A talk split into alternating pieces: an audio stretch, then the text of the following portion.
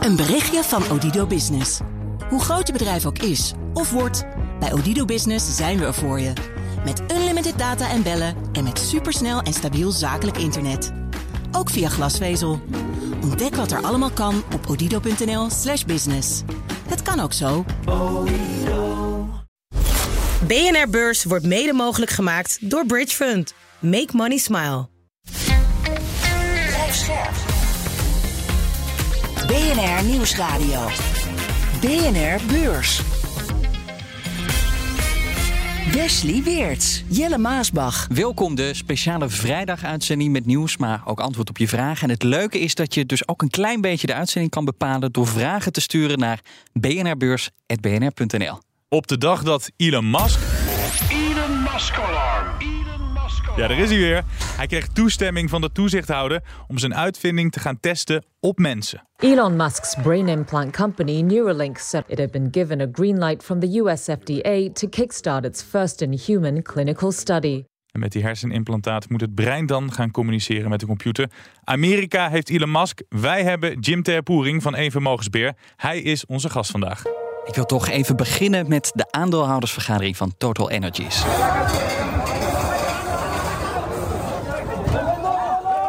Die verliep net zo chaotisch als die van Shell. Misschien nog wel gekker, want demonstranten lieten ook daarvan zich horen en de politie zette zelfs traangas in. En nog geen eh, maand geleden gingen de werknemers van First Republic Bank over naar JP Morgan Chase. En nu al grijpt een nieuwe eigenaar in. Duizend mensen moeten eruit. Eén op de zeven bankiers moet op zoek naar een nieuwe werkgever. En voor de mensen die achterblijven is de toekomst ook onzeker. Want naast wat vaste overeenkomsten worden er contracten van drie, zes, negen of twaalf maanden uitgedeeld. Meldt Bloomberg.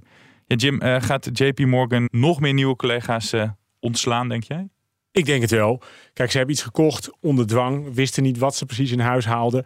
En dit is ook het moment om te saneren. Uh, en uh, ja, dat is ook wat een bank op dat moment moet doen. Nu is er ook begrip vanuit de markt, misschien ook wel vanuit de medewerkers. Want ze kunnen zeggen, ja, we moeten dit doen om de bank overeind te houden. En het voorbestaan voor de cliënten en de rest van de werknemers in stand te houden. Dus juist het moment en waarschijnlijk ook noodzakelijk. Dit is JP Morgan. En denk je dat los van deze aankoop dat er meer ontslagen zijn te verwachten in die Amerikaanse bankensector? Nou, niet direct, want als je kijkt naar de resultaten van banken uh, en, en de huidige marktomstandigheden, dan hebben ze de wind behoorlijk in de rug. Natuurlijk zijn er problemen geweest bij een aantal, dat zeg ik misschien gek, maar wat kleinere banken. Maar dat was met name omdat hun balans onder druk stond. Als je puur kijkt naar de winstgevendheid van zo'n JP Morgan. Uh, ze konden uit de winstgevendheid gewoon dat hele uh, First Republic overnemen. Dus die bank die draait fantastisch. En uiteindelijk zullen ze misschien best wel nog wat kosten kunnen snijden. Want alle banken kijken naar een cost-income ratio. Maar mm -hmm. ja, uh, dat is meer omdat de gelegenheid daar is dan dat het noodzakelijk is. Ja, want gaan banken uiteindelijk ook beter op de kosten letten dus de komende tijd? Kijk, dat zie je ook in, uh, in Europa wel. Uh, wat eigenlijk het vervelende voor heel veel banken is, dat onder regelgeving het personeelsbestand flink is toegenomen. Maar niet met uh, mensen die omzet genereren, maar vooral mensen die kosten maken. Ja. Dus in de legal en compliance hoek bijvoorbeeld. En ja, dat is niet de gekozen route voor banken, maar de opgelegde route. Dus als ze daar kunnen bezuinigen, dan zal het zeker gebeuren. Ik dacht ook misschien een beetje cru, maar misschien brengt dit alles ook wat goeds dat ze wat efficiënter gaan werken. Of ben ik dan te optimistisch? Misschien ben je te optimistisch, ik weet het niet. Maar uh, waren het eerder natuurlijk zeker ook in Nederland, als je keek naar bankenlandschap, dat waren uh, internationaal vooraanstaande partijen. Mhm. Ze zijn wel behoorlijk afgegleden. Dus ja, wat dat gaat, mag er wel weer wat pit in. is wel allemaal gevolg van de kredietcrisis zo'n ruim tien jaar geleden natuurlijk. President Klaas Knot van de Nederlandse Bank dan. Die heeft een drukke dag gehad. Hij gaf interviews in vier grote Europese kranten. En zijn boodschap was elke keer hetzelfde. Ook in juni en juli moet de Europese Centrale Bank de rente verhogen. Want de inflatie is hardnekkiger dan verwacht. Jim, kun jij je vinden in deze oproep? Nou, het is wel een in elk geval consequent geluid dat Klaas Knot laat horen. Daar houd ik wel van. Hij vaart een duidelijke lijn. Hij is een van de weinige havikken binnen de ECB. Ja. Uh, pleit altijd wel voor monetaire verkrapping, ook nu. En na een jaar, uh, ja echt ruim tien jaar monetair ruim beleid... is het ook wel goed dat die balans nu wordt teruggebracht. Dat we weer teruggaan naar normaal. Maar ik zag je ook een beetje twijfelend kijken toen ik je vroeg... kan je erin vinden? Dat klopt inderdaad. Ik kan me wel vinden in het feit dat het goed is dat de rente nu verhoogd is. 3,75 procent. Misschien dat er nog wel meer renteverhogingen nodig zijn. Maar het effect op de inflatie, dat is natuurlijk ook, zoals we het dan noemen, lagging. Hè? Dat werkt langzaam door. bijvoorbeeld energieprijzen die nu dalen, dat ga je pas uiteindelijk in augustus, september, ga je ook het effect zien van deze renteverhoging. Dus je moet ook niet te hard op de rem trappen. Dus ik begrijp ook wel dat er heel veel bankiers die juist zijn die zeggen van nou, het is nu goed om even te pauzeren. Maar ja, aan de andere kant heeft Knop wel een punt, want ja, de doelstelling is onder de 2 nou, daar zijn we nog niet. Volgens mij is de inflatie in eh, Europa zo'n 7%. Dus er moet echt nog wel wat gebeuren. Vanuit die optiek begrijp ik wel dat hij zegt van ja, de rente moet verder omhoog. Maar ja, wat je natuurlijk ook moet voorkomen is dat je uh, in een recessie terechtkomt. Ja, en hij wil en en. Hij wil en twee renteverhogingen. En hij zegt ook de rente moet nog voor een lange periode hoog blijven. Zijn beleggers daar ook voldoende van doordrongen van dat scenario? Houden ze daar voldoende rekening mee dat die rente dus ook nog lang hoog blijft en nog verder gaat oplopen? Nee, Um, en ik, ik, denk ook niet dat het in die zin gaat gebeuren. Hij kan nog iets stijgen. In Europa moet dat ook wel. Hè. Wij lopen ook wat achter op de VS. Um, wat je alleen wel ziet als je bijvoorbeeld kijkt naar de rentefutures, dan zie je eigenlijk dat eind 2023 wel een stabilisering, en zelfs in de VS bijvoorbeeld een lichte verlaging wordt verwacht, omdat je dan pas het effect gaat zien uh, op de inflatie. Dus ik vind vanuit dat perspectief dat Knot ook niet moet zeggen, ja, hij moet ook heel lang hoog blijven. Nee, je moet kijken naar de indicatoren. En als blijkt dat de inflatie verder daalt, want laten we wel wezen, in Nederland was hij meer dan 14% en is fors teruggevallen. -hmm dan moet je ook daar weer de flexibiliteit hebben om te zeggen van nou, de rente hoeft niet verder omhoog of we gaan zelfs weer verlagen. Ja, en je had het net over dat vertragende effect al. We zien nu al dat de grootste economie van Europa, Duitsland, in een recessie belandt. Met dat in ons achterhoofd. En niet wetende dus hoe de economie, de Europese economie, er volgend jaar voor staat. Kun je dan ook wel doorgaan met het verhogen van de rente? Nou, dat is dus precies wat je moet meenemen. Het gaat om de inflatie. Dat is prioriteit nummer één. Stabiliteit van de euro, een vaste munt, een betrouwbare munt. Nou, de euro is wel wat aan betrouwbaarheid verloren. Dus allemaal reden om die rente wel te verhogen en meer stabiliteit te creëren rondom de euro. Maar niet alleen rondom de euro, ook in de eurozone. Dus ja, ga je te ver door, dan krijg je ook economische krimp. Moet ik wel zeggen, Duitsland, het klinkt dramatisch, een recessie. Maar we hebben het over min 0,3 en min 0,5 procent krimp. Dus er is nog geen paniek. En dan is het tijd uh, voor de luisteraarsvraag. Die kon je insturen naar wesleyweers.gmail.com. Nee, dat kon naar ook, kijk ik ook in. Dank weer voor het opsturen. En heel leuk, deze vraag die komt van een Belgische luisteraar. Dus we hebben ook gewoon luisteraars in België. Hoe mooi is dat? Deze luisteraar die heet uh, Jeroen. En Jeroen die vraagt zich af of een uh, belegging in Australische aandelen, bijvoorbeeld een ETF op de ASX 200-index, een interessante diversificatie is voor zowel de korte als de lange termijn. Wat denk jij, eh, Jim? Ja, goede vraag. Uh, Australische aandelen, daar hebben we het niet heel vaak over. Nee, nee, nee, dat heeft natuurlijk ook een reden. Want uh, het, is, het is vanuit diversificatie-oogpunt gedacht natuurlijk goed. Ik denk altijd wel, als je je verplichting in euro's hebt, moet je niet te veel risico's nemen in andere valuta. Misschien wel in de dollar, uh, maar misschien niet in de Australische dollar. Als je kijkt naar de omvang van de economie in Australië, die is ongeveer anderhalf keer de Nederlandse economie. Dus ja, uh, belegt een Australiër ook in Nederland om te spreiden? Nee, waarschijnlijk niet. Misschien wel in Europa. Dus eigenlijk kan je wel zeggen dat de Australische economie iets te klein is om dan te zeggen, ja, ik moet daar ook exposure hebben. Wil je nou ook antwoord op je vraag? Dan kan dat door je vraag dus te sturen naar bnrbeurs.bnr.nl. En wat wij ook wel leuk vinden is dat dat met een spraakbericht is. Want dan kunnen we je ook laten horen in plaats van dat we alles zelf moeten vertellen. We hebben het zo over een eliteclub waar je niet voor kan aanmelden, maar waar ieder beursbedrijf wel lid van wil zijn. En Nvidia heeft door afgelopen week het lidmaatschap bijna in de pocket.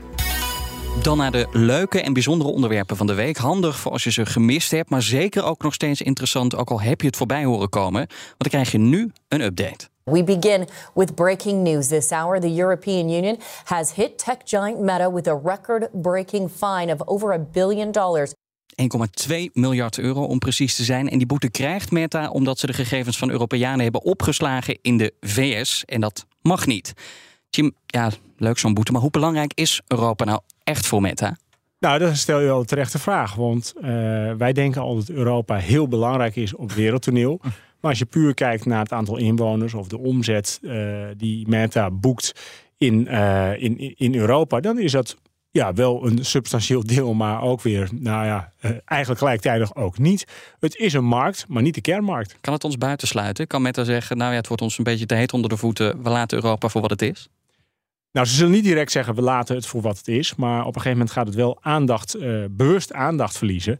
Want Meta is niet afhankelijk van Europa. En uh, misschien zou je kunnen zeggen, Europeanen zijn meer afhankelijk van Meta dan andersom. Want het is een deel van de omzet. Maar uh, als wij ze te veel gaan dwarsbomen en te veel boetes opleggen en het te moeilijk maken om hier te opereren, ja, dan maak je, kom je eigenlijk wel in een hele lastige positie weg. En ik hoor vanuit een linkse hoek inderdaad juichende geluiden van nou, we hebben ze, we leggen ze een uh, boete op. Uh, 1,2 miljard in de afgelopen jaren was het zelfs meer. Ik geloof het al meer dan 2 miljard dollar is ja. wat Meta betaalt. En laten we wel wezen, dat kost toch een stukje van de winstgevendheid die afvloeit naar Europa. Dus voor de beleggers is het ook niet zo fijn. Is het ook een gevaarlijk aandeel? Want als dit zo'n bedrijf is dat elke keer wordt bestookt met boetes. Meta is natuurlijk een van de grootste bedrijven ter wereld. Er valt het geld te halen. Ze zijn ook zeer winstgevend. Ja. Ja, als belegger weet je inmiddels wel een beetje dat dit kan en gaat gebeuren. Nu is het wel zo, die 1,2 miljard is uh, ongeveer 4% van hun uh, jaarlijkse winstgevendheid. Dus het is te overzien. Maar het heeft wel impact. We hadden het er even niet meer over, maar deze week stond de chipoorlog weer op de agenda. De Chinezen die slaan terug, doen de chips van het Amerikaanse Micron Technology in de ban. En toen eh, dachten wij, eh, Jim, moet je dan gelijk vrezen voor je Amerikaanse chipaandelen als die Chinezen nu gaan, eh, gaan vuren in die chipoorlog? Nou, als je naar de koersen kijkt, dan hoef je voorlopig geen vrees te hebben van de chipmarkt. Dit is natuurlijk wel een spel wat over en weer nu gaande is. Wat we eerder ook zagen tijdens de handelsoorlog tussen Trump en Xi, een aantal jaren terug. Ja. Uh, waarbij importheffingen werden opgelegd. Nou, nu wordt het gespeeld via technologie. Uh, wordt gezegd van ja, de Chinezen kopiëren onze technologie en gebruiken dat voor defensie. Dat is niet toegestaan. De Chinezen die slaan nu weer terug. Dus het is een beetje een wapenwetloop. Ze bieden tegen elkaar op uh, met sancties over en weer. Um, uiteindelijk is de chipmarkt een markt die groeit echt booming is. Overal zitten chips in en dat blijft ook zo doorgaan. En de schattingen die daaromtrend zijn, is dat die markt nog vele malen groter wordt in China, of eigenlijk kan ik beter zeggen in Azië, in de VS en ook in Europa. Maar je zegt terecht, die chipoorlog is tussen de Verenigde Staten aan de ene kant, China aan de andere kant. Wij zitten er echt eh, letterlijk tussenin. Moet je dan bijvoorbeeld niet eens gaan kijken naar Japanse of Zuid-Koreaanse aandelen? Nou, wat je natuurlijk wel altijd ziet, hè, neem bijvoorbeeld een ASML, dat op het nieuws valt het even terug. Maar uiteindelijk komen via een omweg die machines toch terecht, of eigenlijk de chips die gemaakt worden met de machines van ASML, of welke uh, partij dan ook, die komen toch terecht in China. Want de laatste bijvoorbeeld produceren in Taiwan. Ja, als je dan zegt van ja, ik wil een andere partij, Um, neem bijvoorbeeld uh, eh, TSMC, ook een groot leverancier in China. Dat is dan uh, geen Japan, maar Taiwan. Um, een van de grootste partijen ook uh, ter wereld als het gaat over uh, de chipproductie. En ja, jullie hadden net over de club van 1000 miljard. Daar zitten ze nog niet, maar ze zijn wel op de helft. Uh, hebben een, een bruto marge van zo'n 40 procent. Dat is ook echt een bedrijf dat nog heel veel kan groeien. En waarmee je ook meedoet op wereldtoneel. Lijkt me mooi om het zo nog even verder over die 1000 miljard dollar club te hebben. Maar nog heel even. Ik ken jou als een positief ingesteld persoon. Maar jij maakt je nog niet heel erg druk om die chipoorlog? Nee, maar dat heeft er meer mee te maken dat ik altijd over een wat langere periode kijk. En uh, ja, kijk, van, de, deze uitzending gaat over vandaag, over afgelopen week. En over een jaar, dan weten we heus nog wel dat er sancties over en weer zijn geweest. Maar dan zien we eigenlijk ook dat de beleggers dat wel hebben uitgefaseerd. Laten we even in die chipsector blijven, want het lijkt wel alsof iedereen het aandeel Nvidia wil hebben. Het chipbedrijf ging in één dag bijna 25% omhoog en kreeg er zo'n 200 miljard dollar aan beurswaarde bij. We hebben gisteren zelf Nvidia maar eh, gekroond tot AI-koning. Maar Jim, wat zijn beter geprijsde alternatieven voor Nvidia? Want ja, je moet er wel behoorlijk wat geld voor op tafel leggen inmiddels. Ja, nou kijk, qua koers 380 dollar. Dus je kan zeggen, is dat veel geld? Uh, het gaat natuurlijk uiteindelijk om de, de zogeheten multiples. Ja. ja wat betaal je nou voor uh, Nvidia? Uh, eh, 100 keer de winst ongeveer, 30 keer de omzet. toch zijn er nog genoeg analisten die nu zeggen... ja, het kan naar 600, het kan naar 800 dollar. Misschien uiteindelijk ook wel, maar ik zit meer wat Voor, ja, wat voor analist ben jij dan? Nou, ik zit meer in het kamp waar jij ook zit van... goh, Hè, uh, Wordt wel een beetje duur. rumor, sell the fact. We weten nu dat die omzet het komend kwartaal uh, explodeert. En misschien is het uh, aandeel daarmee wel een beetje duur geworden. Um, nou, nu jouw vraag van, goh, zijn er dan alternatieven? Ja. Wat ik wel interessant vind, is een uh, Japans bedrijf. Hè, daar hebben we hem toch, Jelle. Ja. Via een omweg toch in Japan aangekomen. Ja, we zijn er gewoon gekomen. En ik denk dat iedereen het indirect wel kent. Het heet Softbank. Het is eigenlijk een investeringsmaatschappij. Die hebben 15% van Alibaba in handen. Ja. Maar ze zijn ook 100% eigenaar van een bedrijf dat uh, uh, ARM, uh, een Brits bedrijf heet ARM. ARM chips maken die. Ja. processoren, de MacBook draait er bijvoorbeeld op. heel veel smartphones zitten ARM chips in. Mm Dat is echt een enorm groeiende technologie. Gepatenteerde technologie ook van ARM. Um, En wie heeft een, in dit geval ARM in bezit? Softbank. Nog wel. Nog wel, want nou, je bent goed op de hoogte. Eind van het jaar waarschijnlijk gaan ze naar de beurs. Ja. En dat zou 40 miljard dollar ongeveer moeten opbrengen. Nou, kijk je dan naar de marktwaarde van Softbank op dit moment. Koers heeft niet zo goed gedaan, wat ook gunstig is voor beleggers. De yen heeft het niet goed gedaan, de dollar heeft wat minder gedaan. Dus het aandeel is relatief goedkoop. Beurswaarde van Softbank op dit moment is 50 miljard. Nou, de opbrengst voor ARM zou ongeveer 40 miljard kunnen zijn. Dus misschien dat je daar wel heel veel value for money koopt. Maar jij zegt dan, dan moet je nu aandeel Softbank, kun je een aandeel Softbank kopen en dan profiteer je straks van die verkoop. Maar moet je dan je aandeel Softbank ook weer verkopen? Want wat hou je dan nog over als zij dat arm niet meer hebben?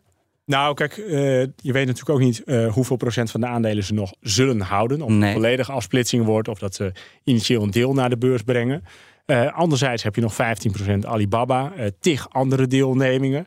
En ja, je koopt het eh, tegen een aantrekkelijke waarde. En ja, je vraag was van, goh, Nvidia is misschien wat duur. Zijn er andere mogelijkheden? Nou, dan kom ik uit op Softbank. Ik zeg ook bij, we hebben het ook in portefeuille. Dus we proberen voor onze klanten daar ook op in te spelen. Dat die beursganger komt. Waarbij je natuurlijk wel een beetje het geluk moet hebben ook. Dat het onder gunstige omstandigheden gebeurt. Nou, de chipmarkt bevindt zich nu in gunstige omstandigheden. En misschien wordt die opbrengst wel meer dan 40. En gaat die zelfs ri- richting de 50 miljard. Wesley Weerts. Jelle Maasbach.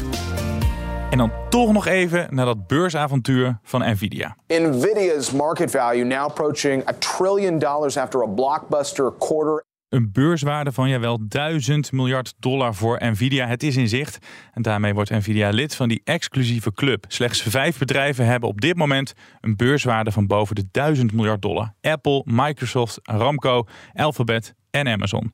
Dat is een leuke club, eh, Jim. Hoe erg is de samenstelling eh, de afgelopen jaren veranderd? Tesla die eh, komt niet eens meer in de buurt wat dat Nee, er gaat. Die moet weer verdubbelen voordat ze eh, aanspraak kunnen maken op die club. Maar dat kan het snel gaan, hebben we gezien bij Tesla. Zeker, zeker. Ja, dat is wel waar. En 2021 ging het natuurlijk eh, eh, om maar even eh, als een raket met Tesla. en wat, wat, wat vanuit dat perspectief wel aardig is om ook te zien hoe dat verschuift. Op dit moment is het allemaal tech. We hadden het net over Meta. Meta zit er op dit moment niet in. Eerder wel. We hebben het natuurlijk over Amazon, Alphabet. Wie er ook al heel lang in zit, en dat is wel interessant, is Microsoft. Dus Microsoft zit op dit moment in de top 10 grootste bedrijven, of hè, zo jullie het eh, noemen, de 1000 miljard plus companies. Ga je 20 jaar terug in de tijd, toen zat Microsoft ook al eh, in die categorie allergrootste bedrijven ter wereld. Toch zie je wel behoorlijke eh, verschuivingen.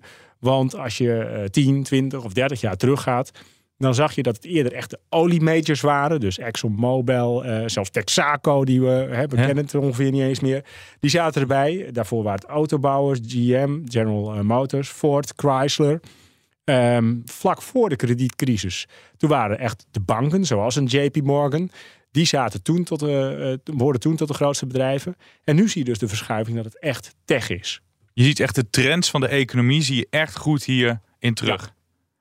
En ik heb wel eens de grap gemaakt over eh, die glazen bol van jou of eh, eh, die Amanda gaven. Maar wat wordt dan de volgende? We- Weet je dat nu al? Nee, dat weet je niet. Ehm, er zijn, ja, kijk, ik kan in mijn glazen bol kijken die ik inderdaad niet heb. Maar als je dan verder kijkt van ja, wie staan toch wel eh, in- de groeimodus, dan kom je voor de komende jaren wel echt op die techbedrijven uit. We hebben het nu over Nvidia, nou is wat Ja. duur, maar als je het hebt over eh, ASML bijvoorbeeld, ja, ook 300 miljard market cap. Dat zou zomaar kunnen dat 2030, 2035, dat je niet meer om ASML heen kunt. Nu eigenlijk al niet, maar als je dan kijkt naar hoe de economie floreert en wat er ook gebeurt met uitgaven van consumenten bijvoorbeeld. Een partij van wie je het misschien niet verwacht is LVMH. Eh, dus Ja. Louis Vuitton, Dior, eh Moet, luxe merken. Ja. Presteert al jarenlang geweldig. Eh alsmaar groeiende omzet, verbeterende winst. Koers doet het ook heel goed.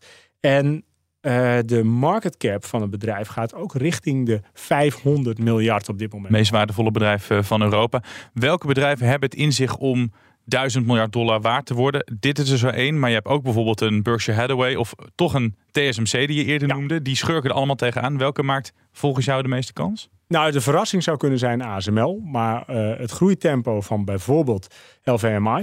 Ja, dat is wel, eh, maakt het wel mogelijk dat dat over vijf, zes jaar ook die kant op gaat. Berkshire Hathaway Zeker ook, maar dat is natuurlijk wel een heel ander type investering. Dat is eigenlijk gewoon een beleggingsfonds. We kwamen eerder deze week al tot de conclusie dat het vooral Amerikaanse bedrijven zijn die eh, in dat lijstje staan. Waar is Europa? Nou, Europa is uh, duidelijk een achterblijver. We kunnen met ASML misschien nog uh, zeggen dat we iets in handen hebben. Ja, moeten we wel Top nog even 25. moeten we zeker nog even geduld hebben. Maar uh, dat, dat zie je niet alleen op de beurs, maar dat zie je in zijn algemeenheid. Europa is ingehaald door de VS, eh, eigenlijk al 50 jaar geleden. Op dit moment ook door Azië. En ja, alle regelgeving en misschien wel. Uh, ja, nou, ik moet een beetje uitkijken wat ik zeg, maar bij, in Europa zijn we momenteel vooral bezig met randzaken. En wat je ook ziet, of je nou kijkt naar aandelenkoersen of bijvoorbeeld groeicijfers van de economie. Europa presteert al jarenlang ondermaats. Maar China zie ik er ook niet in staan. Nee, China, nou hè, ja en nee. PetroChina heeft er vroeger in gestaan, hè? Dat, uh, dat oliebedrijf. Oké, okay, dat moet je eerlijk zeggen, Oh, dat, dat wist ik niet eens. dat Maar- wist ik ook, omdat we toevallig voor de uitzending hebben Hij opgezocht. heeft er ooit een artikel over Oh, ja, oké.